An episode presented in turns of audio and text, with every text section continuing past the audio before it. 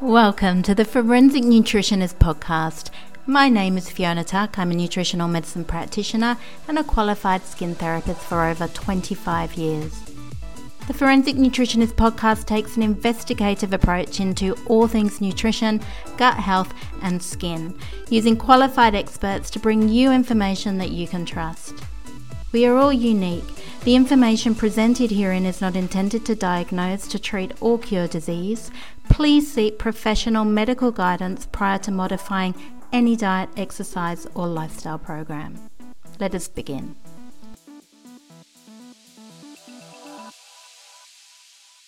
On the podcast today, we have Sue Broderick. Sue is a yoga teacher and a yoga therapist. She works in a cooperative of yoga teachers on the northern beaches of Sydney. Sue runs group yoga classes, yoga retreats, yoga for corporate groups, and she also provides one on one yoga therapy. Sue's just back from a yoga therapy conference in Amsterdam, and she's passionate about the benefits of yoga therapy for a range of health conditions, injury rehabilitation, and pre and post operative care, care in clinical health care settings. So, thank you so much for chatting to us today about yoga and how it can affect our, our gut health or improve our gut health, should I say. Yes, happy to be here, Fiona. Well, you and I met um, actually studying yoga and um, a few years back now. And I think, I'm not sure about you, but for me, I think studying to be a yoga teacher was probably one of the most challenging things I've ever done in my life. But at the same time, probably one of the most rewarding and one of the things I probably felt that I, I grew the most from on a sort of a, a personal and, and spiritual level. Can you share with us a little bit about your background in yoga and what made you want to go into becoming a, a yoga teacher? Sure. Um, I had much the same experience as you, Fiona. I will never forget it. I know. Look, it was, and, and you know, you and I both chose a fairly intensive yoga teaching course, um, a 500 hour course. It was very intensive, but so rewarding and really great for our students because it gave us a much broader knowledge of what yoga was. I, I, think a lot of people see yoga as the physical side of yoga, the poses, the asana. And as you said, it, it really grows you spiritually and in a lot of other ways. You get an increased awareness of your body, of your reactions to things. Uh, so it affects your mental health. It's a very holistic approach to managing your own health and well-being. And I did come to yoga through injury. Uh, it wasn't really a spiritual quest, and sometimes people come to yoga because they're searching for something.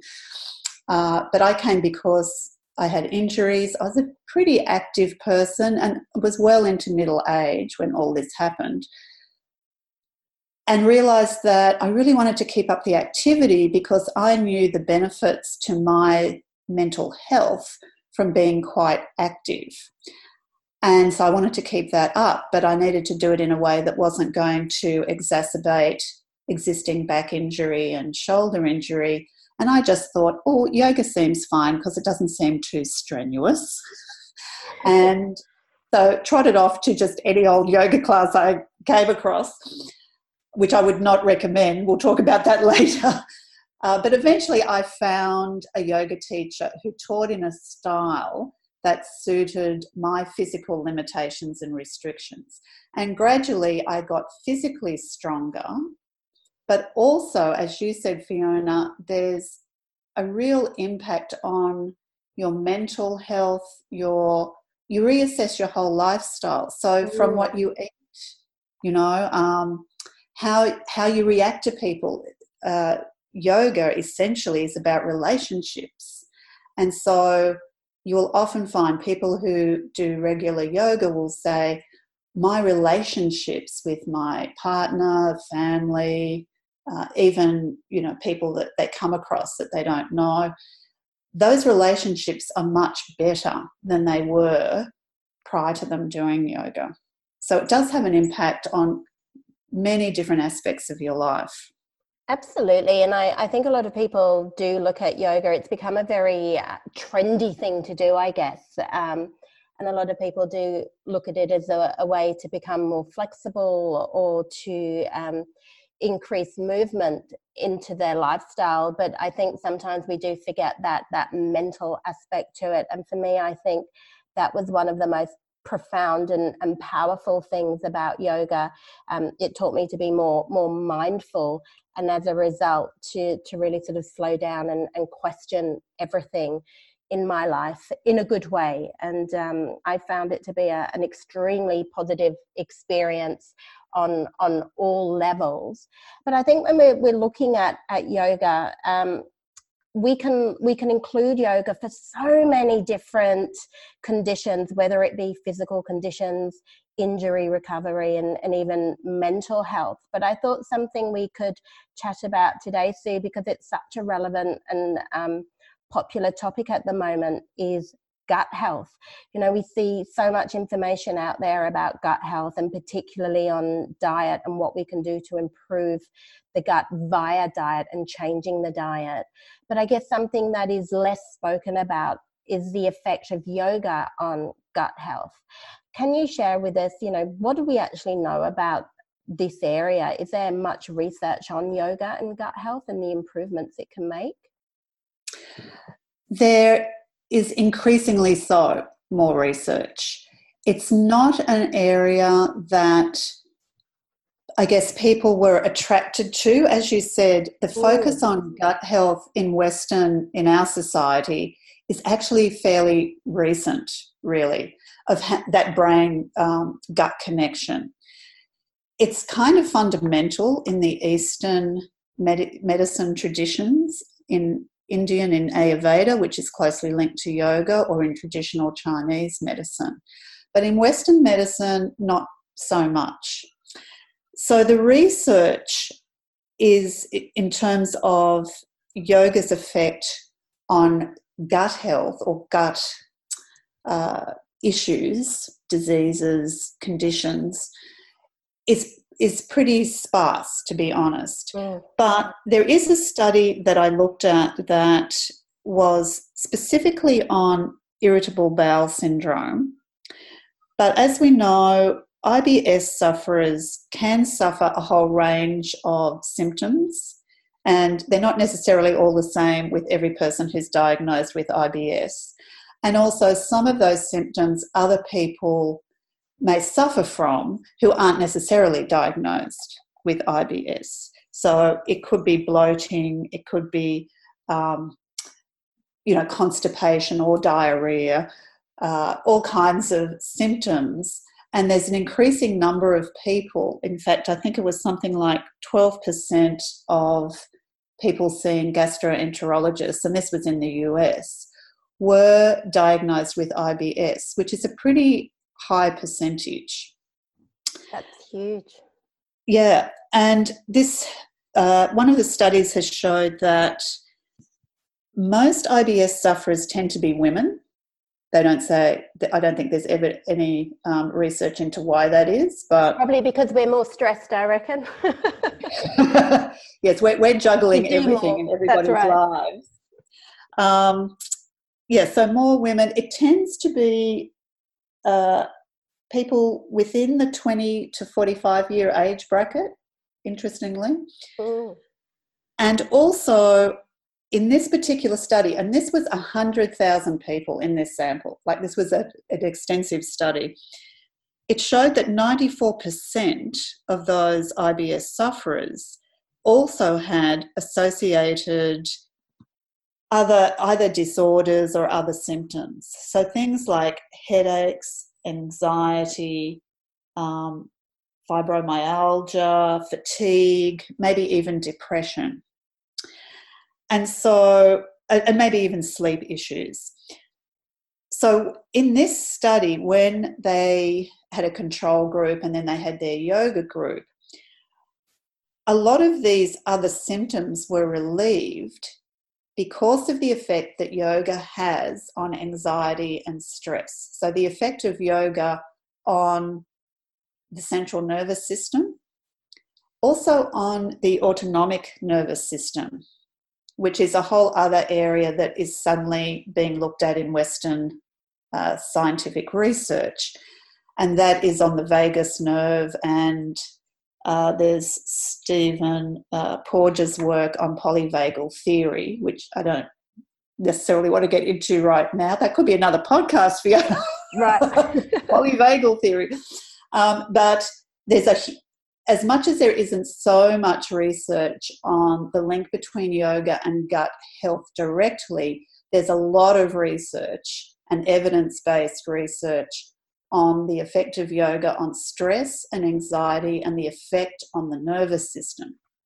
And so, when you start to look at the effect on the autonomic nervous system, which is that part of the nervous system where we don't have to make a decision to breathe, so our respiratory uh, system, our heart rate, you know, our heartbeats, we don't have to think about that, and also our digestion and our metabolism. We don't have to think about oh, now I'm eating, and in three hours' time, it's going to be moving through my you know intestinal tract. We, we, don't have to consciously think of that. So that part of the the nervous system is is still affected by stress. And this is the new part of research which is really interesting is how much stress and anxiety affect that part of the nervous system. And not just the sympathetic and parasympathetic nervous system, where there's a huge amount of, of evidence showing that um, the, well, in fact, people who have gut uh, issues will often have a heightened sympathetic nervous system, which means that their heart rate will go up very quickly, blood pressure, breathing will be quick and shallow um, and also their digestion. Yeah. Uh, and so, and that's why those symptoms occur when you have those kind of issues. So, the effect of stress and anxiety is pretty much well and truly embedded in the research. It's just that how it affects the gut is something that's kind of being looked at just recently. Mm, I think I think it's really sort of multifactorial, and obviously what we can what we eat can affect the gut. There's a there's a oh, yeah. you know there's a lot that's going on there. Um, but what we do know, even in Western medicine, is the massive impact that that stress can have on the gut. And we do know now that there's that vagus nerve connection. We know that um, what's happening in the gut can also affect our brain and how we respond to um, stress and anxiety. So it's, it's really interesting that although increased stress and anxiety can affect the gut, if the gut's out of balance, that can actually increase the stress and anxiety, which I find exactly. quite quite fascinating. And I think looking at traditional medicine, you know, the Ayurvedic lifestyle and traditional Chinese medicine, it's always been about incorporating a holistic approach and not just looking at one area but looking at the whole of the body and how that all interacts. And i think you know in the west we're a little bit behind on that but we're just slowly beginning to to look at that. And i think the the role of of stress and how it can significantly impact gut health is is huge. Do we know how yoga in itself actually helps to reduce the stress in the body? Well there's a couple of ways, primarily through breath work. Yeah. So even in studies, in research that may not have used yoga, there are some studies that have just used breath work. So breathing deeply from the belly, that sends, um, it, it triggers neuron messaging to quieten the nervous system, to calm it down. So breathing is an integral part of being able to regulate and manage those physical uh, sensations or reactions that we have in terms of heart rate and blood pressure, etc. The breathing helps calm that down. And in yoga, yoga is all about the breath.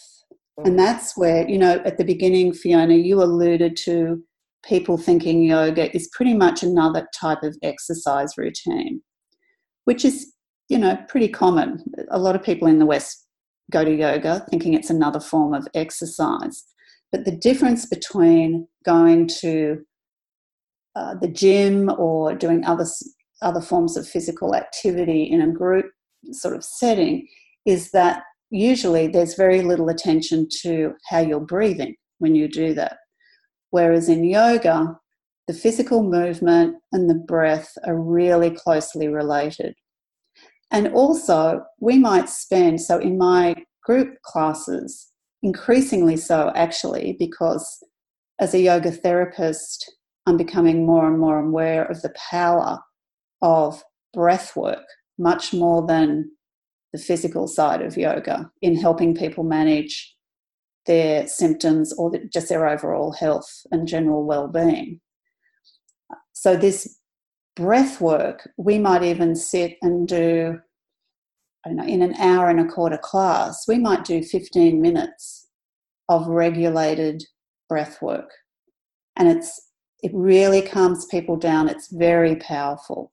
So that is what yoga brings to the table, I think, in managing these symptoms that, you know, unfortunately some people experience.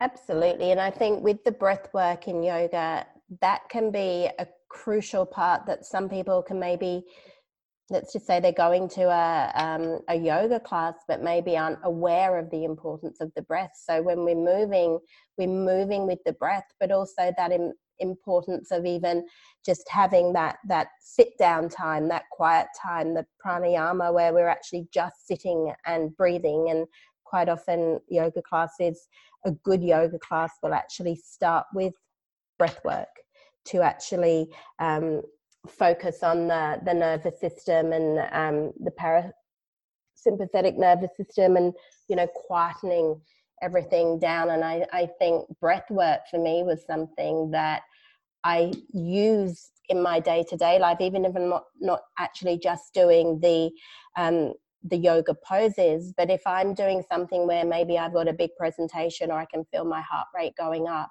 that's when i'll, I'll turn to the breath work and it's incredible what a difference it actually does make in actually calming the mind, um, the heart rate, and just slowing everything down. It, it's quite quite incredible. Exactly, and you've given a great example of how we can use that off the yoga mat. And in fact, I had um, a client come to see me who had been referred by their gastroenterologist actually so there was gut issues, even though they couldn't really come to a diagnosis. However, that specialist, I think, decided that this that stress and anxiety was really increasing this particular person's symptoms and suggested they do yoga without really directing them to any particular type of yoga. Yeah. And when she walked out, she just saw a brochure and Fiona, funnily enough, it was the brochure for one of our retreats sitting on the the bench at the reception. And so she contacted me. She said, I don't want to come on the retreat, but do you do, you know, one on one yoga? So I had sessions with her and we did concentrate on breath and relaxation. And she did exactly the same thing. She, she had to go in for a lot of tests, which are quite invasive, um, various, well, you probably know more about this than me, Fiona, but endoscopies and various other things. And one of those, and she usually got quite stressed. So, as you say, sometimes going through this whole process uh, in the health field can be quite stressful. And after one of the tests, she said to me, "Oh, it was it was the calmest I've ever been because I did my deep breathing whilst I was lying on the trolley about to go in to have this particular procedure."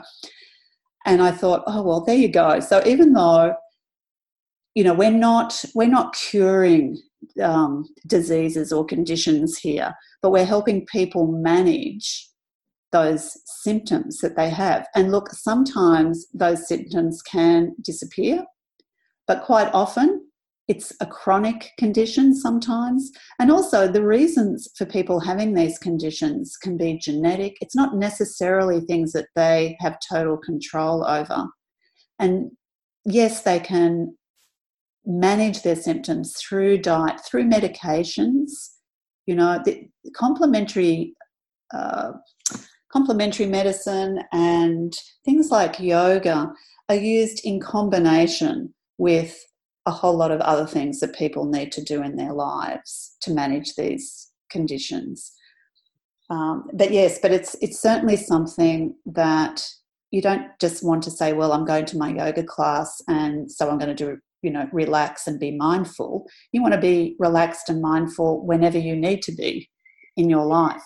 So those are the tools that we want to equip people with that they can go away and use these wherever and whenever they're needed. Absolutely. And I think, you know, the breath work is such a crucial part of yoga, but so are so are the actual yoga poses. Um, I know myself um, when I am doing yoga regularly and practicing regularly, pains go away. You know, I, I get gallbladder issues and, and back pain, and that completely goes when I'm focusing on yoga poses to actually help with that. And I think probably a lot of people don't realize that yoga poses, it's not just about stretching and, and balance. You know, poses are actually, or that the asanas are actually designed to um, support specific organs in the body and specific meridian channels that run through those organs so they can actually be um, therapeutic to health conditions as well. So, in that regard, we can not only affect the nervous system, but we're also helping to support the the actual organs of the body and, and work on the stomach and the, the large intestine on certain poses to actually help to support that. And that's probably something that people don't know because in a lot of classes, the students aren't told what the pose is actually doing for them. Yes, exactly. And and on the other hand, too, Fiona, sometimes teachers will assign miraculous things that yoga poses are doing that you have to go, really? I'm, you know, I'm becoming, there's, there's sort of a growing movement of, of skepticism in some of the things that were, were kind of accepted law in yoga. Um, but I do, you know, I, I agree with you. The, the physical aspects of yoga can be really helpful to help alleviate some of these symptoms with gut issues. You know, bloated, feeling bloated. If you're sort of or distended in the stomach area. So if you start to do some movement of the organs are moving, but also that abdominal visceral area is moving when you do twists, when you stretch. So getting into these different poses does have a direct physical effect on that part of the body. Um, and as does, you know, any exercise. I mean, you know, if people just sit, it's like when you've had a big meal and you're just sitting for a long time and you have this this urge to get up and oh, I just need to go and walk, you know, or to stretch. So there's definite um, contribution of physical activity to helping these you know, our digestive system and all these systems, all this stuff that's going on that we don't know about when we're just sitting still. There's still metabolism happening in our body. And so this kind of movement, we're designed to move and to be able to help that. And that is a good, you know, that's another positive um, about yoga. And also, you touched on to the mindfulness aspect. So, one of the good things about yoga generally is that you become more body aware. So, for people who do have these symptoms, or maybe are even suffering from, you know, Crohn's disease, some chronic conditions, and they've got to manage this for a very long time. If they become more body aware, they're able to tune into their body and then react and give their body what, what it needs when it needs it. They're also able to communicate better with some of the health practitioners that they're dealing with. So when a health practitioner says, How does this feel? or what happens at a certain time after a meal or whatever, people are just more aware of the sensations in their body because most of us in our hectic lifestyles are living very much in our heads and intellectually, and we've lost that ability to really tune into our bodies. And, and quite a few of us, you know, and I was like this myself, it would I would have to be in severe pain before I realized anything was wrong. I, I didn't notice any signals my body was giving me until you're flat on your back, you know, unable to move with back pain. Um, it's just something that's that's evolved in our society and the pace that we live and the the emphasis we place on intellectualism as opposed to being aware of physically what's happening in our bodies. So I think yoga also contributes in that way, in that we become mindful and body aware. And also, it is a discipline. You know, we do yoga regularly, and that is another good way to manage symptoms is you get into the habit of doing things that are good for you on a regular basis. And then you start to look at other lifestyle factors. So, people who begin to do yoga regularly will then start to look at their diet. They become more aware of what things are affecting them adversely, when do they feel good, the amount of exercise, their social interaction. So, it has quite a broad, uh, you know, broad benefits for people's general health and well-being and you can relate that specifically to people who do have gut symptoms gut issues. Absolutely and i think you know the better you feel about yourself the more then that you you know it's that cycle the more you then want to take better care of yourself um, and it can have the opposite effect you know if you're if you're not feeling great about yourself and then you you're less likely to sort of try and do positive things for yourself when it comes to yoga, I mean, there's a very strong Ayurvedic influence in yoga. Um, how deep can we get into that? Because I guess if you're going to a regular yoga class, um, maybe not one at a gym, but you're going to yoga and they, they're doing breath work, but not often is that the Ayurvedic um, philosophy discussed during those classes. Um, where does yoga therapy fit into that? Is that something that would incorporate more of the Ayurvedic traditions? Can you tell us a little bit because you are you've gone on to study yoga therapy? Mm. So can you explain a little bit more to us about what that is and, and what's involved? Yeah. So with yoga therapy, yoga therapy is done one on one, which is how traditionally yoga was taught. It was one on one, it wasn't in groups. Group yoga is a very Western construct. There are lots of advantages to, to group yoga. I think socialization is one of them. Um, so I'm not suggesting that group yoga is not good for you. I think it actually is.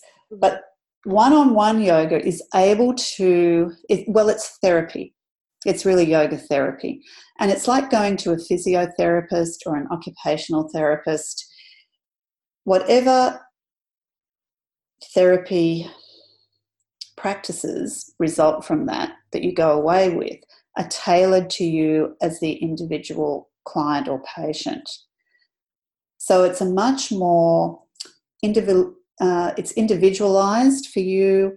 It's it's also a practice that you need to take away with you and do yourself. So it's about therapy is about the person taking active control and responsibility for their own health and well-being by being disciplined enough to do this. So when we go to a physiotherapist, and I know I have done this over the years, you know, they'll give you exercises to do. And for the first two days, you're out there doing those exercises. And then after a while, you forget or you think, oh, can't be bothered today, I'll do it tomorrow. And, you know, so we've all been there and, and done that. But with, if people can think of perhaps visits to those kind of therapists, yoga therapy is very much the same, but you're just using yoga tools to develop a practice that somebody needs to do pretty much on a daily basis to get results. And so when I say we use yoga tools, it's very much bedded in yoga philosophy. So when a client comes to me, there's a couple of different frameworks I can look at within yoga philosophy. I'll give you an example of one because there's there's just three elements to it, so it's fairly easy to talk about, and that is uh, the gunas. So the gunas um, are three. There were three gunas: sattva, rajas, and tamas, and they're states of being. Traditionally, they're elements that are within everything. So within, within us as humans, but also in our food. Every element is considered to have these three gunas. So I'll just quickly go through them. So sattva is about harmony, contentment, uh, creativity. So it's considered to be kind of what we really aspire to, to be kind of level, contented, harmonious. The rajas is the energy, super driven. You know, so if somebody comes in to see me, I might see that they're very, um, that you know, they're active. They might be a little agitated, constantly on the go, very passionate about things. And then you have tamas, which is the third element, which is pretty much um, inertia, you know, stillness, uh, maybe indifference, lack of energy. And so if I'm using that as a framework and I, I look at people and I think, well, okay, I might have two people who have exactly the same physical symptoms. Let's say they have, um, well, let's say they have a gut issue. So let's say they've got IBS, they want to manage the symptoms. I might have one person who is constantly on the go, corporate work, high flyer, driven, very little time spent looking after themselves. The other person who has the same condition might be in a quite sedentary job, doesn't move around a lot, um, might be slightly even overweight, and just has an excess of that element. So these two people have the same condition, but they are going to be treated in a very different way. So the, the person with the rajasic tendencies, who's very driven, I would probably, and this is just a very big generalization to illustrate, but you might give them more mindful relaxation, things to calm them down. The other tamasic type of person, you might up their activity. So you still want them to be relaxed and you want them to manage their stress, but you might say, do some yoga or it might be go for a walk so i i don't necessarily give people yoga poses necessarily to do. Sometimes we do.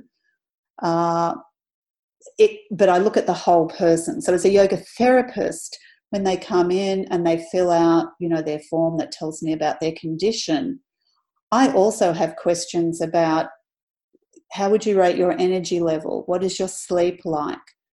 What would you normally eat in a day?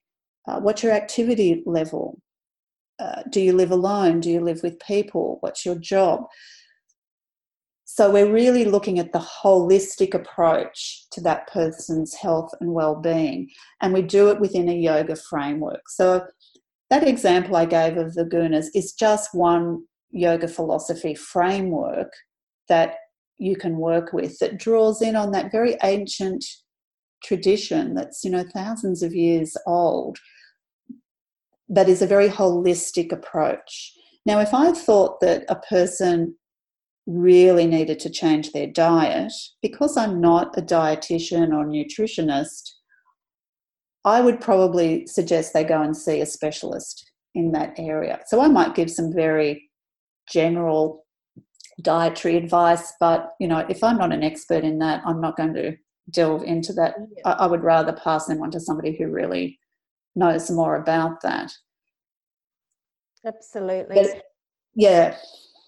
I think with the yoga therapy, it's it's really um, good to clarify that it is a personalized um, form of yoga that that you design for that person, whether it be through the asana diet lifestyle, um, maybe not so much diet, but you're actually personalizing it for each individual because i know some people do offer one-on-one yoga but that might just be to teach them yoga. It may not be in the form of yoga therapy. So i think it's it's good to clarify that if somebody does want that kind of um, advice and that specific yoga designed for them that that's when they would actually look for a yoga therapist um, exactly. Yeah. And fiona we're also you know because i'm part of the yoga therapy association we're we're trying to introduce yoga therapy into clinical areas into health clinics into surgeries hospitals. It's very it's much more popular in the uk and possibly in the US in certain areas than it is here in Australia, but that's gradually changing as people in the medical profession understand the benefits that yoga offers. And so we yoga therapy will more and more, I think, be more prevalent in those clinical settings and be a part of what is offered to people along with you know the other therapies and it's like um, exercise physiologists you know i have a client who was going to an ep um, but and i actually didn't realize that and then she showed me what the exercises the ep had given her and one of them was exactly the same thing that i'd given her as a yoga therapist. Very good. Good to know you're on the same page. well, we're on the same page, but also then we can work together. So Absolutely. If yeah, so and, and this was a person that look, I saw them one on one, but I've been seeing them for years and it started off more as yoga and then kind of morphed into yoga therapy. So eventually I actually got her to give me all this information that I would normally ask somebody who walked in, you know, as a first time client, and then discovered this. So um, but what I would then do is I might even contact that EP. So anybody who is seeing other therapists, and that's what I, I ask. I say, are you seeing, you know, any kind of specialist or doctor or other types of therapists? Because sometimes we can then contact each other and work in concert with each other for that patient. Yeah, and I and think so, it's also it's also good to note as well. You know, a lot of people, and I think you mentioned it earlier, may go to the doctor, and the doctor says go to yoga, maybe for a specific injury or something like that. Mm-hmm. And that's when it's far better to see a yoga therapist who can really focus on that person as an individual rather than somebody join a group yoga class with an injury that may not get that one-on-one attention that they need and could potentially do more damage than harm because i have seen that, exactly. Exactly. and something else yeah. that you mentioned sue which i think happens a lot um, when you were talking about the gunas and the different sort of um, traits of of people and their personalities. What I, I, I, do find interesting is if maybe somebody is a, an A type personality and is very go, go, go, and has been advised to do yoga, quite often those people will will find that doing a slow or, or gentle yoga um, it's just too too calming for them and they will choose more of a high intensity yoga which may not be the best yoga for them. And quite often the ones that need more activity um, you know that maybe the kapha type of people will automatically want to go more for a restorative or a, a yin type yoga and they may need more more movement. So i think it's it's interesting that um, people tend to go for maybe not always what they need um, and that's when actually speaking to someone to know what type of yoga would be best is good because you know we were talking earlier about yoga being good for the the nervous system but some types of yoga may actually have the opposite effect of having more of a stimulating effect mm. can't it it can and that's it's it's probably an opportunity to talk about the different types of yoga yeah. because doctors and, and you know this particular example i gave of my client the doctor was you know, out of all good intentions, saying go and do yoga. not being aware that there are so many different types of yoga out there. And as you say, some yoga can actually exacerbate some of you know conditions that people have or injuries. And there are a lot of different types of yoga. Even I can't keep up with some of the types of yoga that are out there. But maybe it would be good for your listeners to just get an idea of the different types of yoga and roughly kind of what they're like um, so they can choose, you know, if they go to a studio, mm. gym, and they see all these different names of yoga, they've got a little bit of an understanding of what they're looking at. Absolutely. Um, yeah, it can yeah. be very confusing to, to know what it is. Yeah. So, for example, hot yoga or Bikram yoga, very popular. A lot of young people come into yoga through Bikram. So, Bikram is essentially hot room yoga. So, they artificially increase the temperature of the room. And it's a flow, it's a lot of movement.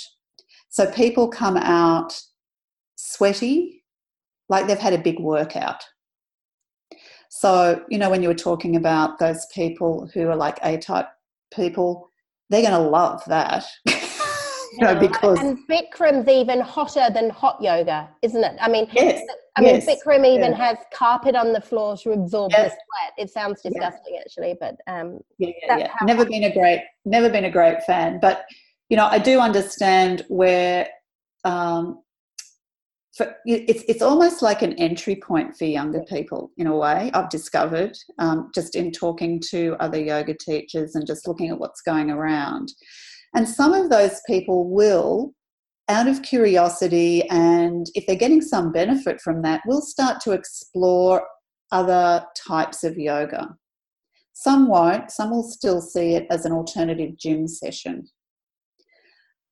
But, you know, so I'm, as much as I would rarely recommend, in fact, never actually recommend anybody go to hot yoga, but then that's just my, you know, perspective on it.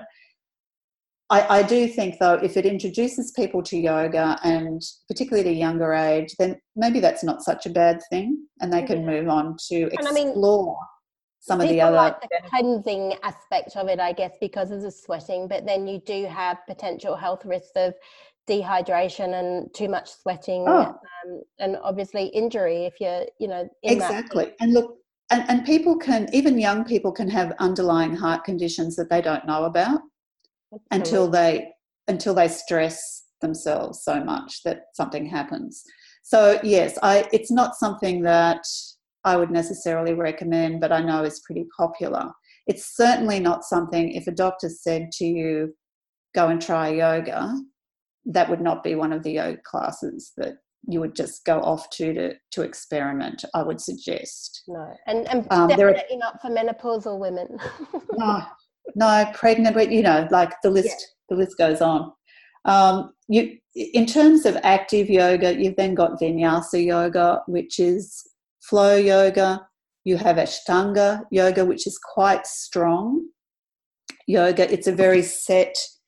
Actually, Ashtanga, um, again, younger people quite like it because it is quite a strong uh, practice.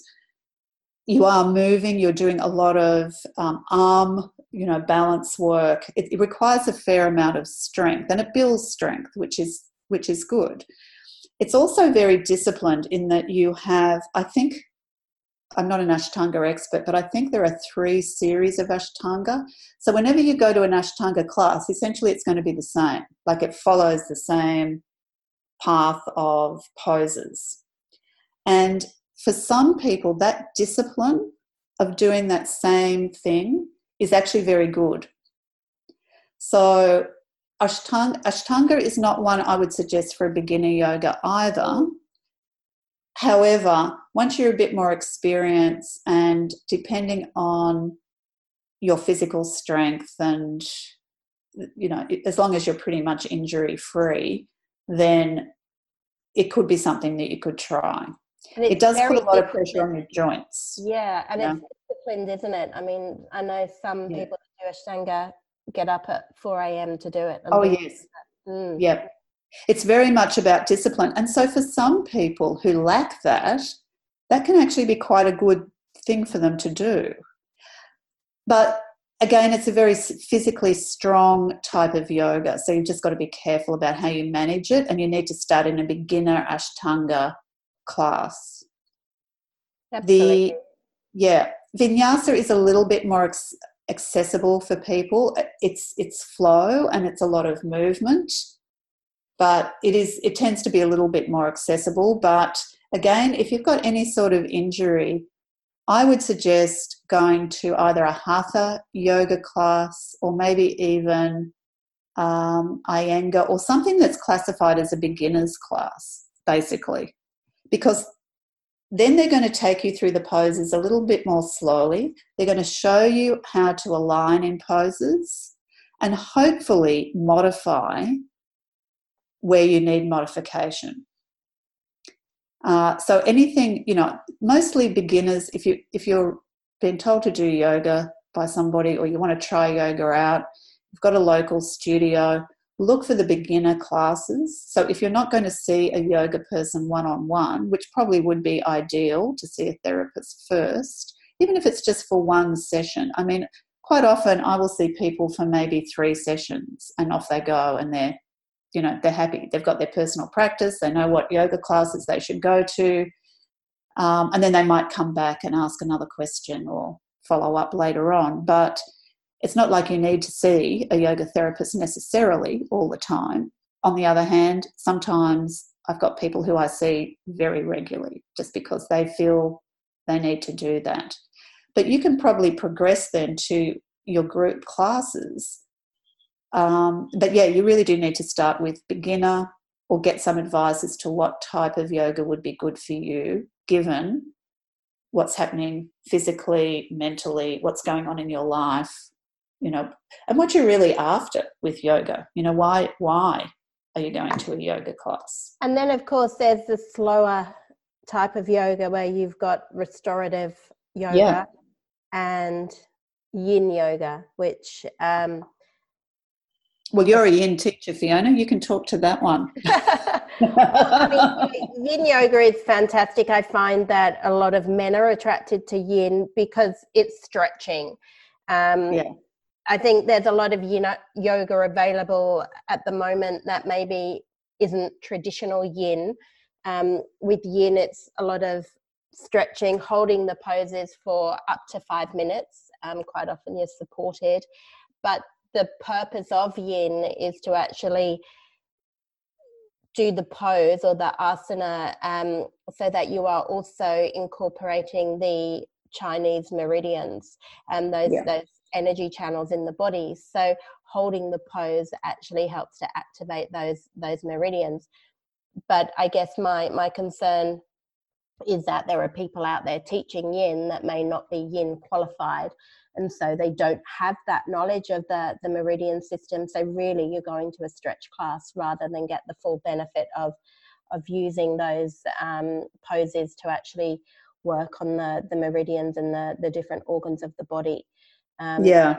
of course you've got the restorative which really i think is a yoga that is suitable for everybody. It's a deeply relaxing yoga mm. where you're really just lying there supported um, very, very restorative and healing. But again, if somebody is very anxious or stressed, it may be a yoga, even though you're not moving and doing very much, you may need to work up to that because um, for some people, being very busy and doing, you know, being busy all the time and then suddenly going to lie there and doing nothing then they become very aware of the busyness in their head. And for some people, that can just be a little bit too much too quickly. So, yes, um, exactly. And also, in some ways, on the, the other side of the coin, is that some of that restorative yoga and even relaxation uh, exercises in a in a normal yoga cl- or not a normal yoga class, but maybe a hatha yoga class or a different type of yoga. Some people, because they never stop and they never stop thinking, suddenly they're aware of their emotions. They're aware of what's going on, and that can be quite overwhelming yes. for people. And you you often find people have an emotional response after um, a relaxation and probably restorative yoga as well. where they're giving them, they're allowing themselves the space and the time to really connect with how they're feeling. You know, it's not all in the head. And, and that's, that's the beauty of yoga because I think most of us these days will lose ourselves in social media, watch a movie, television, we might eat or we might drink, or we'll do something to occupy the mind. And we're almost forgetting how to sit, be still, and let those feelings and emotions come up for us to be able to deal with them. And that's where yoga is so amazing. It allows us to do that. But in a way, we have to be prepped and we have to be aware of what yoga is doing for us to be able to cope with those feelings that are, are, coming up or the thoughts that are coming up. And a good yoga teacher will be able to actually guide a, a student through a class like that and, and let them become more aware and teach them about mindfulness because it is something that in a way you do have to learn otherwise um, you just get this rush of emotions and feelings and some people don't know what to do with it and i'm sure you have seen as i have you know people in class can get um, irritated they can get anxious they can get angry um, and they can literally break down and, and be a, mm. a you know a mess a, a you know tears mm. flooding mm. in so mm. I think um, being able to support them is, is crucial to, to support them through that journey of emotions, particularly if they've got unresolved emotions or grief or something that hasn't been dealt with. Yoga definitely can help you deal with it. Exactly. And I think that's why yoga is becoming increasingly used. I've seen a lot of stuff coming out from the US on yoga for first responders mm. and how that is helping uh, those people cope with the emotions and how they're feeling when because they're exposed to lots of situations that the average person you know wouldn't be and um, so yoga is being seen as a way of they're literally incorporating it into their daily activities. So whether they're paramedics or, and you know, also for people who suffer from post-traumatic stress uh, in the military, those organisations are now looking and seeing that yoga can have some profound effects and can be really helpful for those people. And it and it is all about dealing with the emotions instead of shutting them down and suppressing them, which is kind of encouraged, I think, in our society because you want to you, you want to move forward. You don't want to dwell. You know, if you dwell, you're considered, you know, just snap out of it. We're told, you know, move on. yeah. And, and that is good. We do have to keep moving forward, but if you haven't dealt with what's happened before, it's going to it's going to come up at some point. Absolutely. Yeah.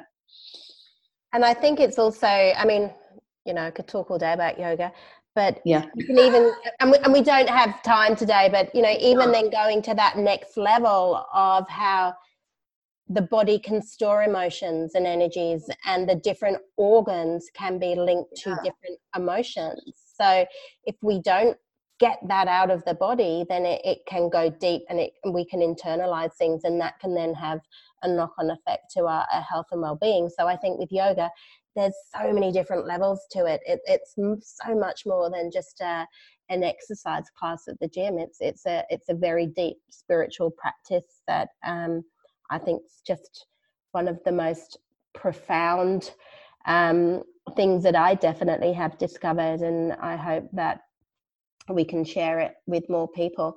But you know, time is moving on, and um, I could talk to you all day, Sue. But for those people that um, are interested in yoga therapy or maybe coming along to one of your classes, how can we contact you? Right, so I have a website which is Sue Broderick Yoga, and that describes all the different activities that I do, and you can contact me through the website. So, whether you want to check out a class or whether you would like one on one or just some advice. I also have my yoga retreats up on the website. Um, alternatively, people can email me at yoga at gmail.com. And also, if people are listening to this and they're not in Sydney, because a lot of people may not be local, I would suggest using the Yoga Australia website to locate either yoga classes or yoga therapists. There is a section there on yoga therapists to find somebody that might be in your area. You can also contact me, and I'm happy if I've got some connections because in my yoga therapy training, we had people pretty much around Australia. So I've got a few connections with people in other states as well. Um, so I'm happy to pass people on. But most of my classes are on the northern beaches. So my small group classes are in Avalon. Um, and I either see people here in Avalon or sometimes I go to people's homes. Very happy to do that uh, if that works. You know, if they've got a quiet space. Um, and, and sometimes that is quite good because they learn how to deal with what's going on in their house and, and fit in their, their yoga practice around that. And it gives me a nice idea too of what can work for them. Great. So there's, there's a few options. yeah. yeah. And I think, you know, just something to add on as well is that there's yoga and there's yoga, and not everyone is trained at the same level when it comes to yoga because there's a lot of very short yoga courses. Um, so anyone really can be teaching yoga and they may not actually have done the most thorough training. So just to be aware of that. I think it's three is it 350 hours is the minimum um, to be a, a level one yoga teacher? Um that's a good question, Fiona. I'm not sure. I thought it might have even been less than that now. Right. There or, or has been. There's, they're reviewing that. They're trying to get the qualifications so that yes, you can't have people who've done very short training courses becoming yoga teachers. The same thing with yoga therapists. And again, I would advise people to look at the Yoga Australia website yeah. because you th- that will identify who are level one, level two, level three teachers who are registered yoga therapists. Yeah. So that that kind of is a good guide if you're really coming from, you know, a base of, of not knowing anything about yoga. Talking yeah. to people, talking to teachers in the studio, looking at studio websites because quite often they'll do profiles on teachers and they'll talk about their qualifications. So, really researching it just as you would if you were going off to, you know, see any other type of uh, practitioner, really.